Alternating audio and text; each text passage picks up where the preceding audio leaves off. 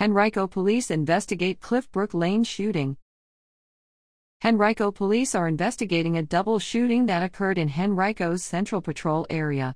On November 6 at approximately 7:01 p.m., police were dispatched to the 1800 block of Cliffbrook Lane for a reported shooting.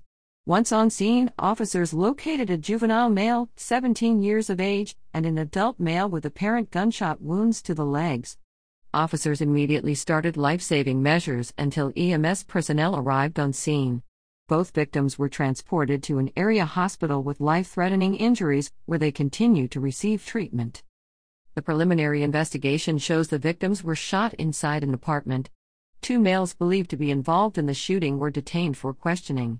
One of them was arrested on unrelated charges of possession of a firearm with a Schedule 1 or 2 drug, carrying a concealed weapon, and possession of a Schedule 1 or 2 drug. Anyone with information about the shooting can call Detective R. Egan at 804 501 4878.